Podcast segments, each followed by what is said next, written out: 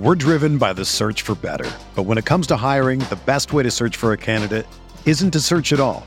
Don't search, match with Indeed. Indeed is your matching and hiring platform with over three hundred fifty million global monthly visitors, according to Indeed data, and a matching engine that helps you find quality candidates fast. Ditch the busy work. Use Indeed for scheduling, screening, and messaging so you can connect with candidates faster. Leveraging over one hundred forty million qualifications and preferences every day, Indeed's matching engine is constantly learning from your preferences. So the more you use Indeed, the better it gets. Join more than three point five million businesses worldwide that use Indeed to hire great talent fast. And listeners of this show will get a seventy-five dollars sponsored job credit to get your jobs more visibility at Indeed.com slash Blue Wire. Just go to Indeed.com slash Blue Wire right now and support our show by saying that you heard about Indeed on this podcast. That's Indeed.com slash Blue Wire. Terms and conditions apply. Need to hire? You need Indeed.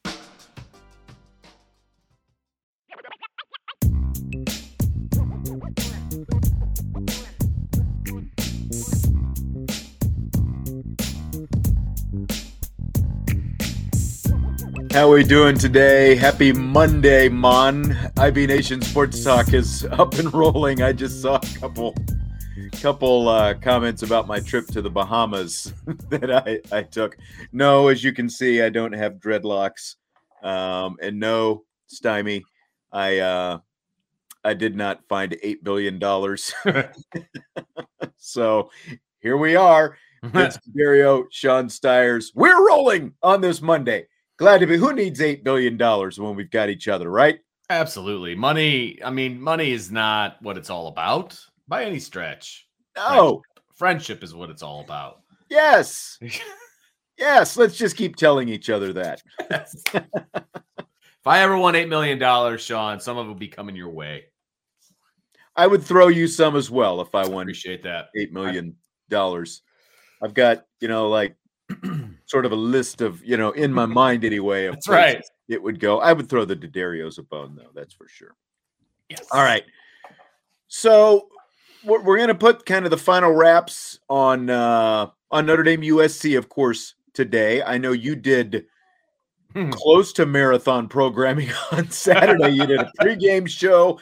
I forgot about the watch party you guys were yeah. doing Saturday. How'd that go? Ultimately, you know what? It was actually pretty fun. Uh, you know, I get I get a little wound up during games, and uh, it was funny watching. Because we came on at seven, the game obviously didn't even start till like seven forty-five, and so I'm like, you know, and and and people are like, oh my gosh, he's wound up. He's like, he's ready to go, and all this stuff. And I, uh, it was once the game started, I thought the the conversation was good because we were talking about strategy and all these different things, and there was a lot of good stuff in the chat, and it was, it was a good time. I had a really good time. It was fun. It was different. That was for sure. It was definitely different. Yeah, I had a different viewing experience of my own Saturday because yeah. I was still in the Bahamas. Notre Dame, the women played at four fifteen, so the game got over, you know, around six fifteen-ish, something like that, a little bit before six fifteen. Then we had some time, get back to the hotel, and there was like a little – not a sports bar, but there was a little bar right down the road from nice. where the result is, uh, resort was. And uh, so we watched uh, a lot of the staff went there. The team was not there. Okay. But the staff went there, you know, the, the coaching staff, a lot of the, ex, you know, the other staff, you know, like the trainer, the strength coach, you know, all these different people were there. There were a couple parents, you know, of some players that were there as nice. well. So it was first time watching with a group personally yeah. in a long time. Actually, and you know, it was it was obviously very Notre Dame connected as well. After Michael Mayer scored Notre Dame's first touchdown, Neal Ivey jumps up and she does some push-ups. She does seven push-ups. Did somebody put her up? Did somebody people put her up? She did them on the floor. She okay. did them on the floor. Her right. and a couple other the strength coach actually jumped down there as well. So you know, so so that was a little bit different. So we did that for the first half. Nice. Then we went back to the resort. Um, Everybody kind of dispersed at halftime. Really horrible reception for A B C in my room. It was the worst of the channels, of, of, of course. course. It was. But it was like it had kind of a choppy feed, and the the the audio would go like Herb Street and Fowler basically sounded like chipmunks most of the night. And that's probably an improvement based on a lot of the comments that I've yeah, seen about Fowler. From what I've heard, that sounds like an so, absolute improvement. Yeah. Yeah. And we'll, we'll touch on that rapid fire coming up in a little bit. If you would right now, hit that like button on YouTube. Of course, we appreciate it. You help out the Irish Breakdown channel, podcast, rate, review, subscribe, all that good stuff. We do appreciate it. It's amazing that the regular season is over at this point. Nuts. We've got about a week to, uh, you know, a little bit less than a week, obviously. We'll find out where Notre Dame's going for its bowl game, but boom, here it is. It's gone. It goes by so fast, Sean. And I, I know, I, you know, I will say, and I just to kind of touch on your watch party with the other, with the women's staff, I do really appreciate, and I don't, I'm only associated with Notre Dame as far as like being on campus and speaking with coaches and stuff like that. So I'm I'm not speaking as a whole, like all other colleges and college campuses and all of that. But at Notre Dame, at least the sports that I'm around, it is awesome to see the support that the other coaches have for the other programs. Because yeah. when I was at, you know, I'm at, you know, summertime, I'm in the the football facility, and they had the baseball game when they were in the college or yeah, the College World Series. Right. Uh, you know, or not the College World Series. It was the regional against Tennessee. They had that game up on the Jumbotron during the football camp. And when they turned that double play to win it and go to the College World Series, all the coaches were hype and getting excited. And they actually gave a darn about what was happening with another program on campus. And so I don't, I'm sorry, I don't think it's like that everywhere. And so I think that's pretty cool. I think that's really cool. So I do too. I'm glad you got yeah. to experience that with another set another staff. You know what I mean? Good I point. Neat. We're driven by the search for better, but when it comes to hiring, the best way to search for a candidate isn't to search at all. Don't search, match with Indeed. Indeed is your matching and hiring platform with over three hundred fifty million global monthly visitors, according to Indeed data, and a matching engine that helps you find quality candidates fast. Ditch the busy work. Use Indeed for scheduling, screening, and messaging so you can connect with candidates faster.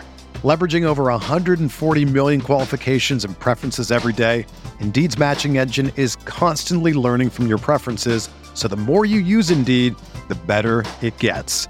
Join more than three point five million businesses worldwide that use Indeed to hire great talent fast. And listeners of this show will get a seventy-five dollars sponsored job credit to get your jobs more visibility at Indeed.com slash Blue Wire. Just go to Indeed.com slash Blue Wire right now and support our show by saying that you heard about Indeed on this podcast. That's Indeed.com slash Blue Wire. Terms and conditions apply. Need to hire? You need Indeed.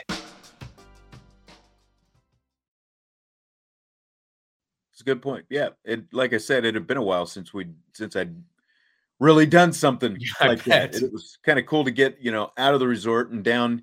It was, a, it was like I said, it was a little bar. The uh, the uh, the barmaid, I guess you would see. You know, I don't know if that's what we call them these days, but she was overwhelmed. She was like, she just kept saying, "I was not ready for this."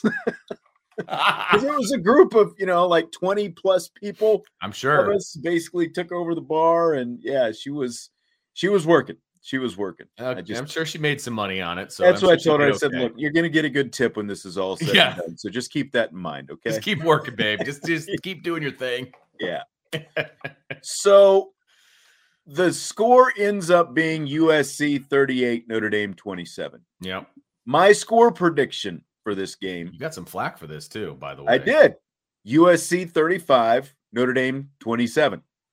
So I don't delight in the fact that I was right, but I picked Notre Dame's point exactly, and I was just three points off on the Trojans' point total, and I did get some flack for being the only staff member to pick against Notre Dame. And as I said on Twitter, wait, what am I just supposed to rubber stamp Notre Dame every week? What's the use in making picks if that's right, what we're exactly. going to do, right? So this is what I said about the matchup when when I sent, you know, we have to send Brian our our, our little write-up and our pick and, and all that stuff. So here's what I said about the matchup, and I'll let you evaluate this, okay? I said this is the latest in a line of games this season that I think Notre Dame can win, but there's just so much that has to go right. Southern Cal's run defense, justifiably so, is the weakness that's pointed to that, you know, should most impact this game. But the Trojans allowed just one hundred thirty-eight rushing yards and four hundred twenty-four passing yards in their only loss of the season, a one-point loss to Utah, while they gave up two hundred four yards on the ground in the previous week's game, forty-eight forty-five, in their win over U C L A. So they gave up over two hundred yards to U C L A, still won the game. Notre Dame has not Notre Dame has to not only run the ball, but be more multifaceted with its offense, get a big special teams player too, and turn Caleb Williams and company over more than once. A tough task considering Williams has just three interceptions in three hundred eighty-five pass attempts. So that's what I said. Vince? Yeah. You know, again, I'm not reveling in the result, but I think I pretty much nailed it. What do you think? Well, you did nail it, and I, I think that, you know, Notre Dame was not able to get the run game going. That was obviously not the way they wanted to start, and that's why they got themselves into a ten-point hole in the first quarter. I mean, offensively, they played U S C straight up from the second quarter on. The problem was they gave up a ten-spot right at the beginning of the game, and they just – and we and look, we said it all along that Notre Dame is not built to come back. That that's not who they are. They're they're just – That's just, they're just not. Uh, and while they had their opportunities to do that, because they did, it was, and, and as bad as the defense played, as far as giving up points, right? As bad as the defense played, Notre Dame still had an opportunity to win that game. It was the turnovers. It was the two turnovers, specifically the first one, that did them in. It was the, and, and right. You said in your write-up, Notre Dame needs to turn over U S C, which obviously they did not do. And U S C ended up turning over Notre Dame twice. So they were minus two in the turnover ratio. Ball game. I mean, I, right. You, and I mean, you talk about game, like game of inches. You know, there were obviously yeah. a couple times where it looked like Notre Dame, you know, was going to have a turnover and, you know, right. like U S, you know, but, you know, the, I think they got all the replays correct, you know, I like including, the, you know, the and, spot and, of Drew Pine. And it's like, yeah, it looked oh, like initially like Pine did just flip over and then boom, his elbow's down. Yeah, you know, that was and, – I thought even on the field that was a bad call, to be honest with you. I thought they gave him a really good spot. Even if his elbow didn't touch, I felt it was still a good spot, uh, to be honest with you. But he, and, and they got the fumble correct, right? I mean, they got it right. And when you look back on it, all the fifty-fifty calls, rightfully so. I'm not saying that they were wrong in the in those calls, but all the fifty-fifty stuff seemed to go U S C's way. Yeah. You know, from a karma standpoint, you know what I mean? Not, right. not that, it, you know, it could have gone either way from a call standpoint, but from the, just the way it like, so the fumble, the first down, you know, those things, you could look at those as like fifty-fifty plays, but they went U S C's way. They recovered the fumble.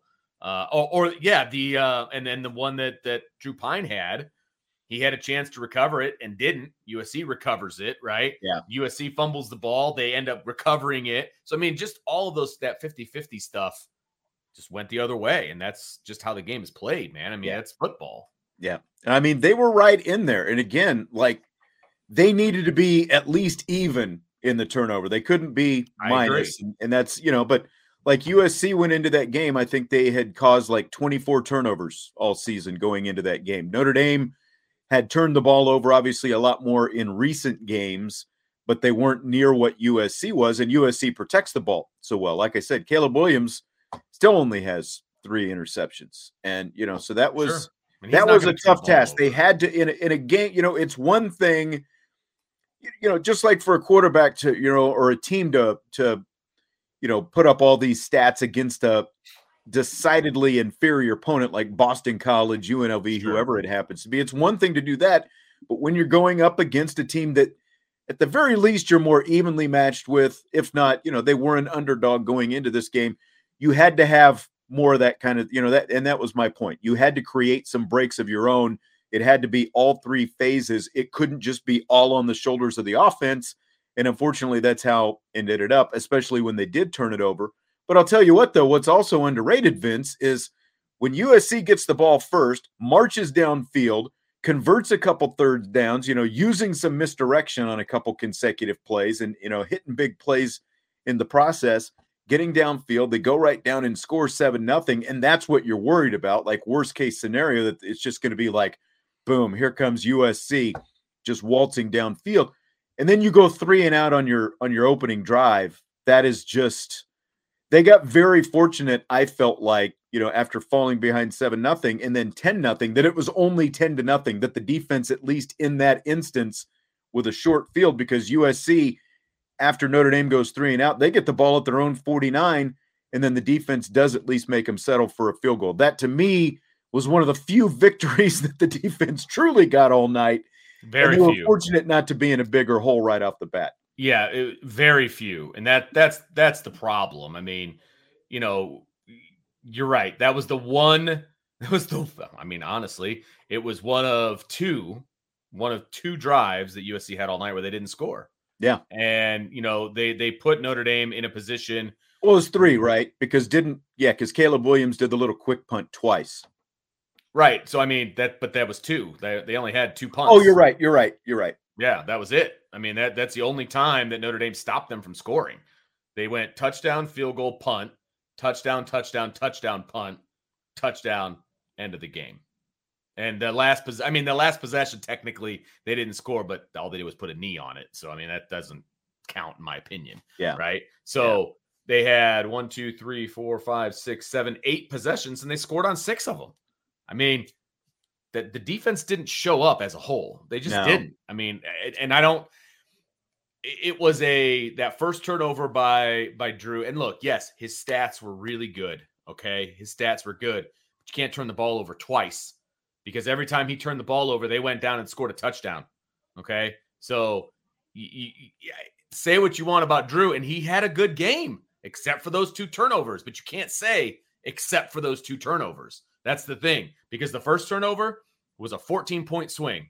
You were in the red zone going down to score, and I fully believe that Notre Dame would have scored a touchdown there. They You're would've. talking about the fumble. Yeah. The fumble. Yeah, yeah, they would have scored a touchdown there. No, I know. That's and a big swing.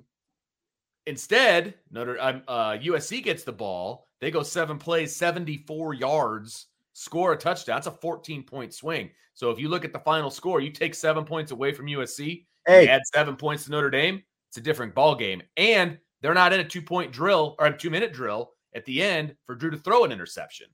I it's mean, that first turnover that was deadly in yeah. that game.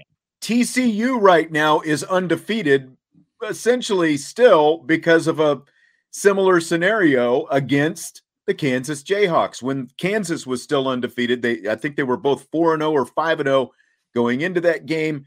Kansas is driving late in the first half. Fumble at the one-yard line of yeah. T C U. T C U ends up with the ball, and I think it took them like four plays to go down and score a yeah. touchdown. Again, it's a fourteen-point swing right there, and it ended up being a one-possession game at the end. And as right. a result, here's T C U in the college football playoff. Yeah. That's mix. the difference. You know, it's, it's a big killer. It's and that's football, killer. man. And yeah. I, I, I do want to push back on this. Salty uh, it says a failed fourth and one with U S C scoring afterwards. They did not score afterwards. They actually punted after that. So when Notre Dame turned it over right. on downs, U S C punted immediately but, following. But still, that I want to talk. My biggest grievances with play calling in that game were those first two possessions. The, yeah, the, absolutely. Other than that, I felt like, and I, I do, I'll talk about it here in a second, but I'll just say this first. I do feel like, like when you look, especially offense, defense, and we'll save the defense here for a second, but I felt like Tommy Reese was at, was at least able to adjust. You know, it's something we've been all over him for. Sure. They obviously were not able to run the ball as effectively. Now, when you fall behind, you've got to kind of come out of your game plan anyway, but they still adjusted, you know, and Pine, sure. Pine obviously played a pretty good game. They made good adjustments. But let's talk about, real quick, third and two, first mm-hmm. possession. Again, they go three and out. The Diggs jet sweep, you know, you've got your twenty-one or was it even twenty-two personnel out there. You, anyway, you've got your two running backs. You've got Estime, you've got Diggs out there. But, you know, one, because you're, you, I think it was twenty-two. Now, again, I can't, I, I can't remember. I can't say for sure if Jaden Thomas was on the field. So, you know, don't blame me for being, you know, like one of these. It might've been thirty-two personnel guys. Or twenty-three personnel. I mean, yeah. either way. At the very least, there were two running backs, but they yeah. had everybody lined up tight. So what have they got? eleven in the box for U S C, and mm-hmm. they do a jet sweep to Logan Diggs. I think, you know, question number one is, why was it not Chris Tyree, you know, your fastest running back, running a jet sweep, or, or, you know, or just fake the jet sweep and give it to Audric Estime, because I fully trust him to just truck at the defensive back who is sitting on the edge of the defense and pick up the first down. Well, I have a multitude of issues with that, because I wouldn't even call it a jet sweep, because he came from a wing position. True. So he didn't even have an opportunity. He didn't even have a faster head start. Yeah. He didn't even have an opportunity to get up to full speed. And so you, you one hundred percent ran right into that. I mean, that was, that was just not good. I mean, I don't know how else to say it. It was not good. The play calling on that particular play was not good.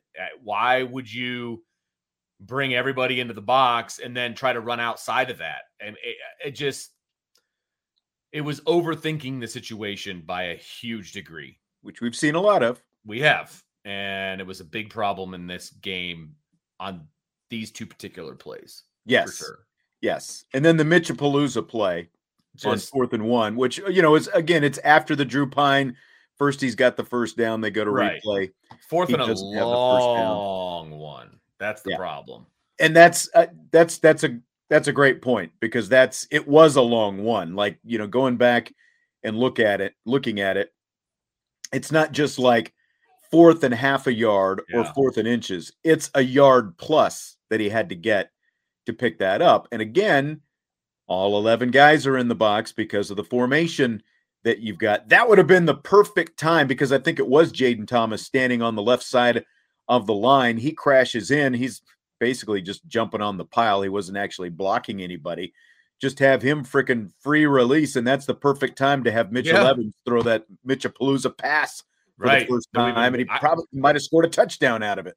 I honestly thought that's what we were going to see, if I'm yeah. being honest. I, I thought that this is the perfect opportunity for a fake, and I thought it was almost too obvious that it was going to be a fake, if, I, if I'm being totally clear on this. I, I when they lined up, and I was like, well, they're not going to sneak it here. That'd be stupid. So this is an obvious – I mean, this is an obvious situation where you're going to fake that you've been. We've all been waiting for. Yes. They've snuck it so many times. Here comes the fake. It's going to get stopped because everybody knows it's coming.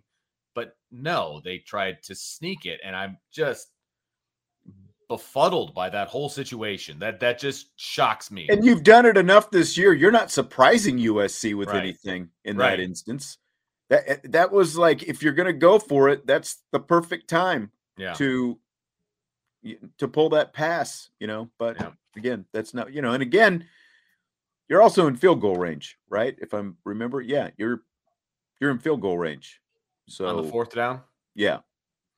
I don't remember. I assume I, I'm gonna assume that you're right, but I don't honestly don't remember. I just remember being very upset. So it's kind of it's kind of where I'm at on that one. Yeah. Uh I they just, did, you're, you're right. They did they drove, let's see, they started on the twenty-seven. They were at the twenty-seven. They were at the twenty-seven or twenty-eight yard line. And well, yeah. and they had gained, they started on the twenty-seven, gained fifty-four yards. Right. Right. So they were right on the edge of field goal range at the very least. Yeah. I will say this, Groupie has the leg to get it from there. I don't know if he's got the left to right, but he's definitely, yeah. he definitely has the north to south. It was yep. the left and right that I would have been worried about. Only got yeah. one more game to worry about Groupie's range. That's and a then, solid point. And then it's on to the next guy. So, uh, yeah. So Mike Nolan with the super chat, first two possessions, missed assignments, tight end released, didn't seal linebacker, play was open, third and three, Pine missed digs flaring open before Mitchapalooza. And that's, you know, it's, it's still, I, I'm a little bit mixed, because you can talk about, well, Drew Pine completed all these passes, you know, first fifteen passes to open the game, and, you know, uh, over three hundred yards and all this different stuff, three touchdown passes. And he did, you know, he played for, you know, with the exception of the two turnovers, which were killers, he played a pretty good game, but there were still, which pass was it? The, uh, the you know, the one where I know it was second half, and I'm trying to remember off the top of my head here, you know, where he, the first thing he does is look for Michael Mayer. And, of course, Michael Mayer is double teamed. And then I think he's got Colsey running a deeper route on that same side, you know, right behind Mayer. He never looks at him, never throws it. There are still those kind of, those kind of opportunities for Drew Pine, where you can say, well, you know, he's got these numbers and efficiency and all this different stuff, but there's still receivers that he doesn't throw to, you know, and that's I mean, he did throw to the backs, though.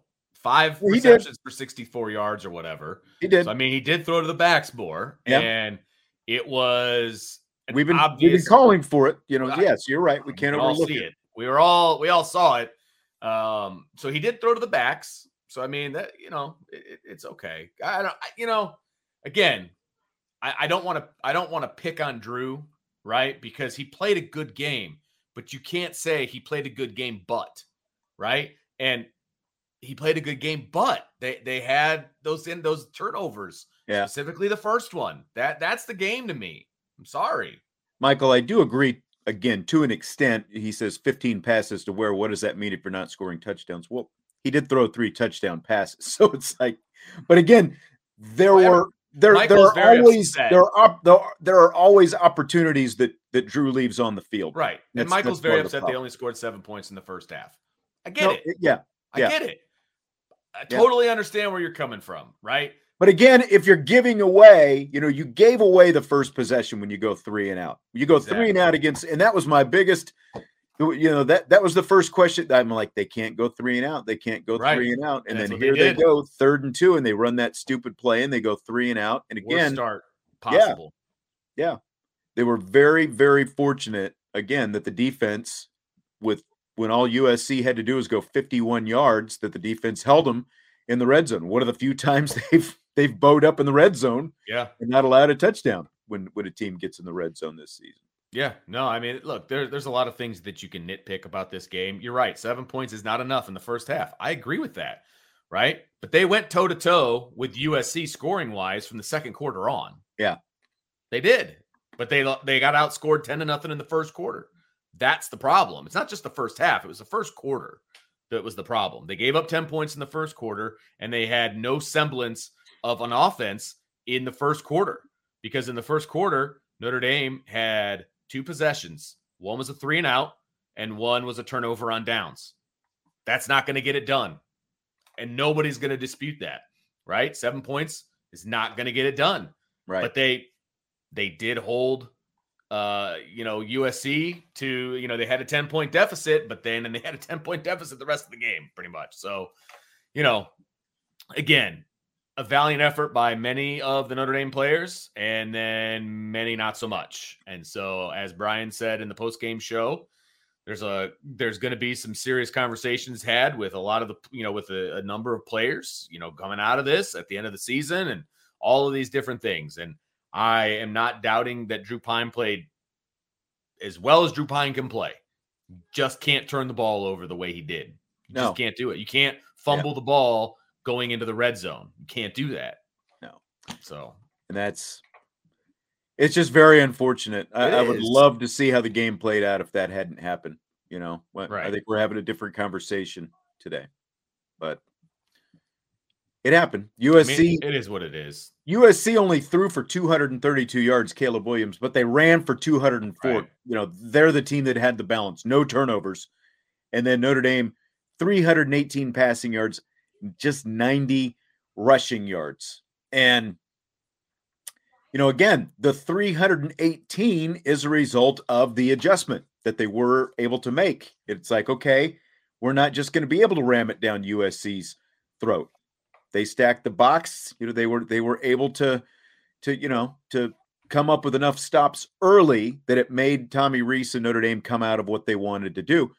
U S C just dominated the line of scrimmage, though. Again, they rushed for two hundred yards. And and let me just ask you this, Vince, because we're, you know, I think we both agree that defense is the bigger issue, and we haven't touched on defense yet. We had someone who said he just popped in, uh, D-Rock Irish, may have missed the defensive look. Defensive tackling was atrocious, disappointed in U S C gaining one hundred fifty-six yards on a reserve running back. Fair. Well, and Larry says, biggest yeah. problem for me, the uh, the blitzes to nowhere. Sean and I could have had over one hundred yards in that game. It didn't matter who the back was. Sorry. Yeah. I mean, they're, they're, they're starting, by the way, they kept showing the starting running back on the sideline. Did you see when they would do that? Did you get a good look at him out of curiosity? I did. I did. Did he not look like his facial hair to me? If they would have stuck a pair of black glasses on him, he would have looked like Bobby Valentine trying to sneak back into the Mets dugout. he's not who I thought Dye would look like. No. Not at all. Sorry. Not at all. But, not who I would have thought he looked like. That's a good one. That's a good one. I like you. that. I, like I don't know that. why that that image came into my head when I saw him, but that's exactly what yeah. I was thinking. But uh, no, I it well, wasn't the running back that did amazing things. It was the offensive line. The offensive line took advantage of of, of Notre Dame's front seven and specifically of their linebackers. Took advantage of them all night long, and I give a lot of credit to Lincoln Riley for just sticking with the run because that's not his M O. And he did it because he knew that that was what was going to win them the game.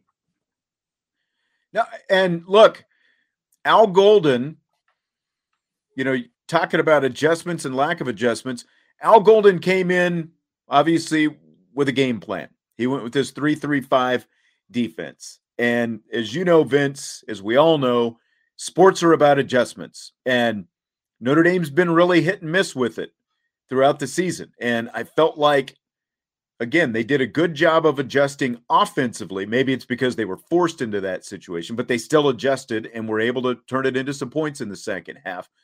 But when Al Golden was hired, I still remember this. He talked about, well, you know, his background in the N F L and, you know, they make adjustments series to series and and this kind of stuff. And, it, you know, so he, he felt like that was really going to prepare him and, and have him ready. But did it feel like we saw that at all? Like, what adjustment did Al Golden make throughout the course of that game? He didn't. That was the problem. And it's I mean, to me, it's like there's a there's a yeah there's a track record of it throughout the season where he hasn't adjusted either. Like when you look at how things have gone. No, I agree with you. Uh, the adjustments for this entire staff have been an issue for me the whole season, offensively, defensively. Other teams have made much better second half adjustments. Yeah. Than Notre Dame has.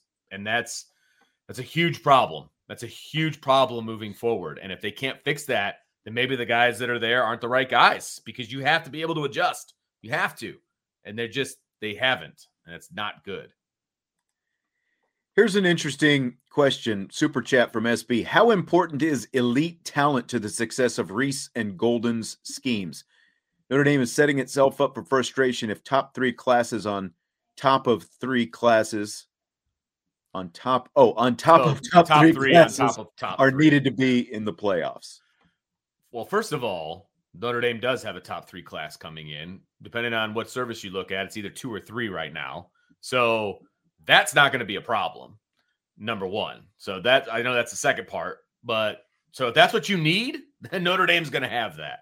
I don't think that that is the issue per se because of their schemes. I think that, you know, the obvious thing that Notre Dame is missing is that they're missing a, an elite quarterback. That's what they're missing, right? They're, and whether you think Tyler Buckner is that guy or whether you think Kenny Minchie is that guy or whether you think C J Carr is that guy or whatever, they don't have an elite quarterback on the field right now.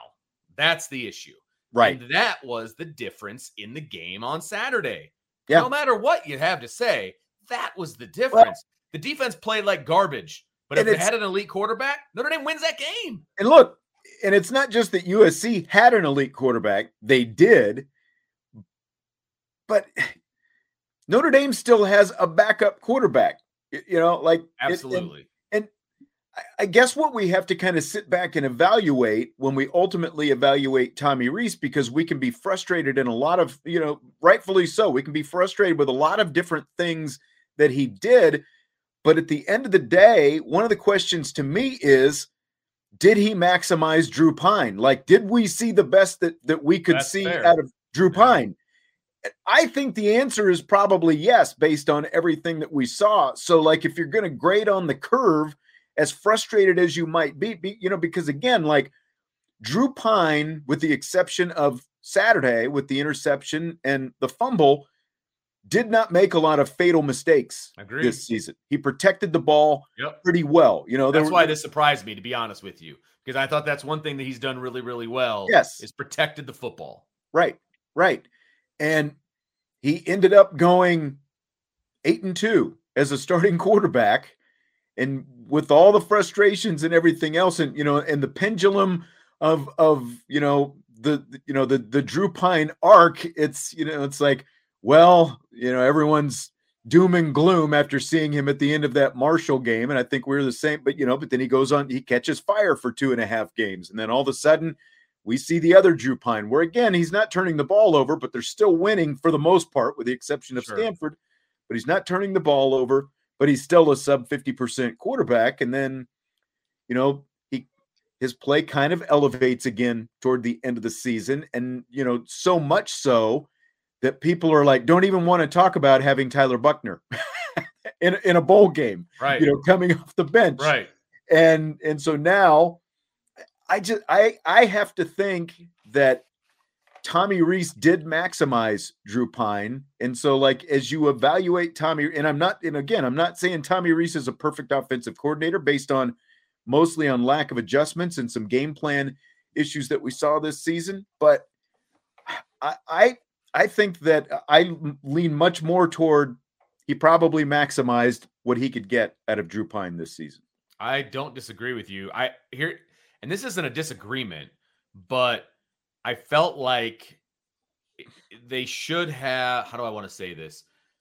If we're, if we're looking at Saturday night in a nutshell, I think that's a maximized Drew Pine. I do. I think right. I think that that's that's Drew Pine. That's you're that's we're not asking him to be elite, but that's Drew Pine right there, right? I feel like there were too many games this season where they did not maximize him, and it didn't happen soon enough. And that's true too. So that's, that's what true. I'll say to that. But I all yeah. I agree with you. But that, it's but part of it is because of simple things like giving him running backs oh, to throw no, the ball right. to more and those kind of things. And then and they should have done that more. Like they yes. it almost felt like at times. Now there were times where he didn't throw it. But there were also times where that running back wasn't put out to throw two, right? And so that is that is maybe a, a scheme issue or whatever. So I felt like that could have been done better to help him out earlier in the season than they did. But your point is, is one hundred percent on par. We have to remind ourselves, Drew Pine is a backup quarterback. He's a backup. And Notre Dame went eight and four with a back – well, they went eight and two with a backup quarterback. Yeah. A lot of teams would be pretty stinking happy to have that, right? So, yes, we're all upset about the season. We we all think it was a disappointment going eight and four, and I'm not going to disagree with you. I I'm on that train, right? But if you if you look at the macro, the bigger picture, eight and four with a backup quarterback for ten games, I mean, that's not that's not bad. Yeah. Okay, and, and I'm not trying to just spew rainbows and sunshine here, because it's a disappointing season, right? And Notre Dame was one turnover away from being in a New Year's Six game, in my opinion. They're one turnover away or one defensive stop. One defensive stop from being in a New Year's Six game. So, you know, I'm not happy, but I can at least explain it away a little bit. Yeah. So. Yeah. I agree as well. We had a uh, a question, Nick Lane, by the way, with a super chat. We were only down ten points with two turnovers.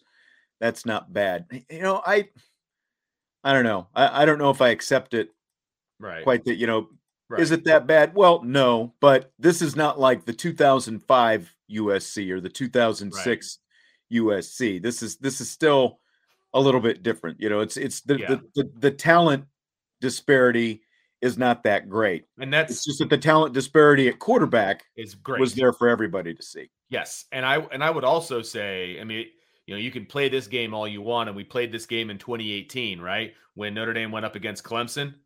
If you flip the quarterbacks on that team, Notre yeah. Dame wins that game. You can say the same thing about Saturday night. You flip quarterbacks. I don't think the game's close. Yeah. If I'm being honest, I don't think the game's close. Look, and Notre Dame wins. The bottom line is, and I was thinking about this, twenty years ago, you know, twenty years ago was two thousand two, really when the rise of the Pete Carroll era began, two thousand two, Carson Palmer winning the Heisman Trophy. And then, of course, you had Matt Leinart and Reggie Bush and those guys come in afterwards. But when you look at all the quarterbacks that U S C has had drafted in the first round, some of them more deserved than others, but still, with very few exceptions, Brady Quinn, DeShone Kizer are, are the top two who come to mind.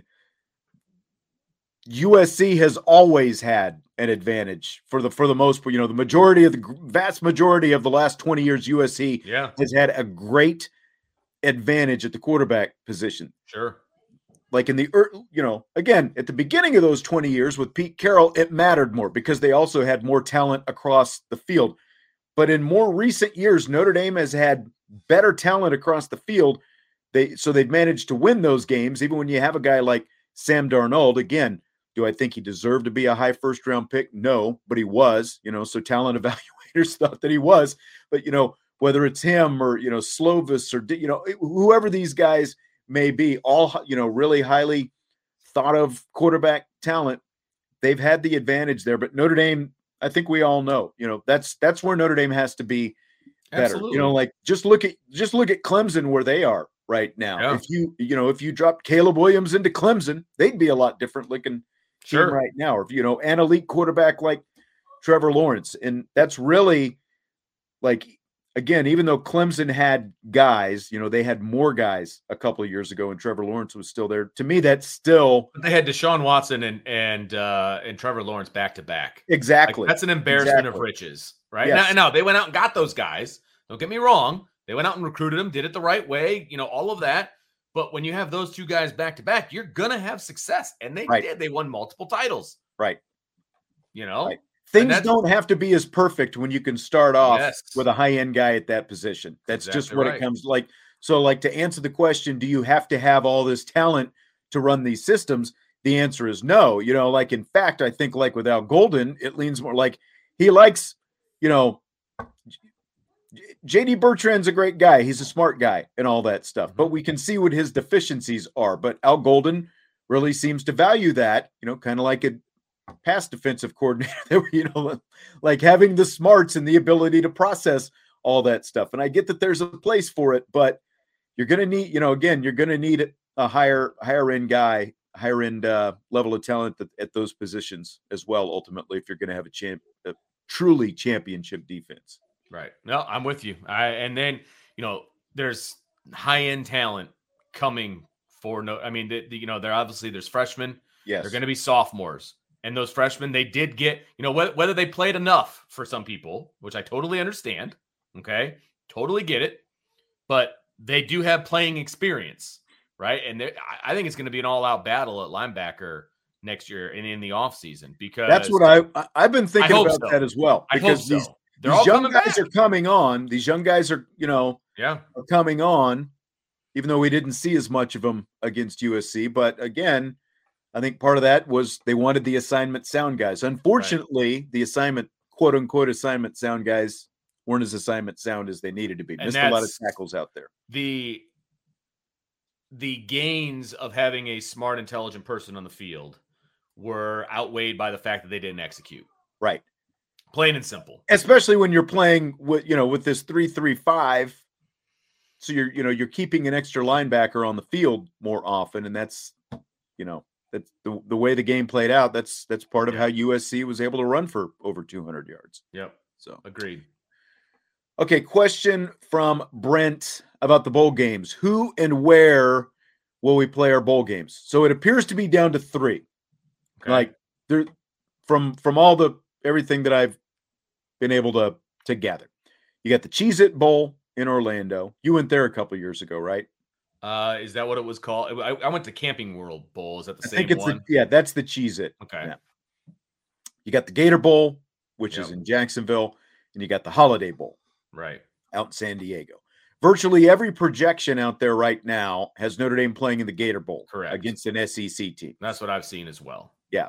The, some yeah. say South Carolina, some say Mississippi State, some say Ole Miss. It's, you know, obviously it's going to depend on an S E C yeah, team. Similar which, records. Yeah. Which, which, okay. You know, and it, and it, for the A C C side of things, right, the way the A C C tie-ins, there there is an order of operations to who gets to pick and when and all of that, right? And I believe the Cheez-It Bowl has first pick. Yeah, it goes Cheez-It, Gator, Holiday. That's right. The order of the and picks. It sounds to, it sounds like, from what I have heard and what I've read, is that the Cheez-It Bowl wants Florida State. Right. And so the next one would be where Notre Dame would go because nobody's going to turn down Notre Dame. Right. And so that sounds like the Gator Bowl. And if so the Cheez-It did pass on Florida State, they would probably take Notre Dame. But I, I, I've heard exactly what you're hearing, that yeah. like both of those bowls, because they're in Florida, right. because it's been a little bit since Florida State, right? You know, it's kind of been in that, you know, where they could go that like both of them really covet Florida State right now. Right. So, yep. So that's that's that's the way it sounds to me, is that Notre Dame's going to end up in the Gator Bowl against an S E C opponent. Right. Whoever that S E C opponent may be, I don't think it matters a whole lot. You obviously, it'd be fun to write about a Lane Kiffin coached team. You now, know, I like the headlines there.